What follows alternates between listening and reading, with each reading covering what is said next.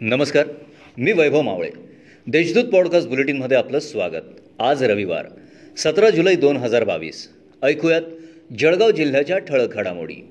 केंद्र शासनाने अन्नधान्य व खाद्यान्न वस्तूंवर जी एस टी आकारण्याचा निर्णय घेतला असून त्याची अंमलबजावणी येत्या अठरा जुलैपासून होत आहे. या निर्णयाला धान्य व्यापाऱ्यांनी तीव्र विरोध केला असून या निर्णयाच्या निषेधार्थ दाणा बाजार कडकडीत बंद ठेवण्यात आला होता. यामुळे शहरासह परजिल्ह्यातील धान्याच्या खरेदी विक्रीवर मोठा परिणाम झाल्याचे दिसून आले. गेल्या दोन वर्षांपासून शिक्षकांच्या बदल्या झालेल्या नाहीत. मात्र सन दोन हजार एकवीस बावीसच्या शासन निर्णयानुसार जिल्हा परिषद शिक्षण विभागाकडून बदली प्रक्रिया राबवण्यात आली आहे.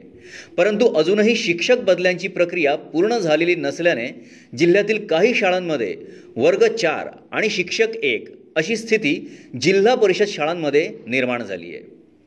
शाळेतील विद्यार्थी वाहतूक सुरक्षित राहण्यासाठी व विद्यार्थ्यांच्या सुरक्षेच्या दृष्टिकोनातून प्रत्येक शाळेला संबंधित वाहन चालकांची माहिती ठेवावी लागणार असल्याचा निर्णय शालेय विद्यार्थी वाहतूक करणाऱ्या चालक मालक व पोलीस वाहतूक विभागाच्या बैठकीत घेण्यात आला.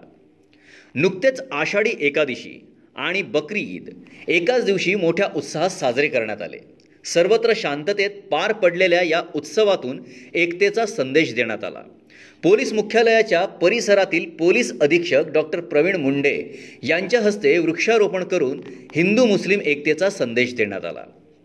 शिक्षणासाठी मामाकडे आलेला सुमित योगेश न्हावी या बालकाचा कुसुंबाजवळ असलेल्या डोहात बुडून मृत्यू झाल्याची घटना शनिवारी उघडकीस आली. सुमित शुक्रवारपासून बेपत्ता असल्याने पोलिसात त्याची हरवल्याची नोंद करण्यात आली होती. या प्रकरणी एम आय डी सी पोलिसात अकस्मात मृत्यूची नोंद करण्यात आली आहे या होत्या आजच्या ठळक घडामोडी. आता वेळ झाली येथेच थांबण्याची. भेटूया पुढील पॉडकास्ट बुलेटिन प्रसारणात.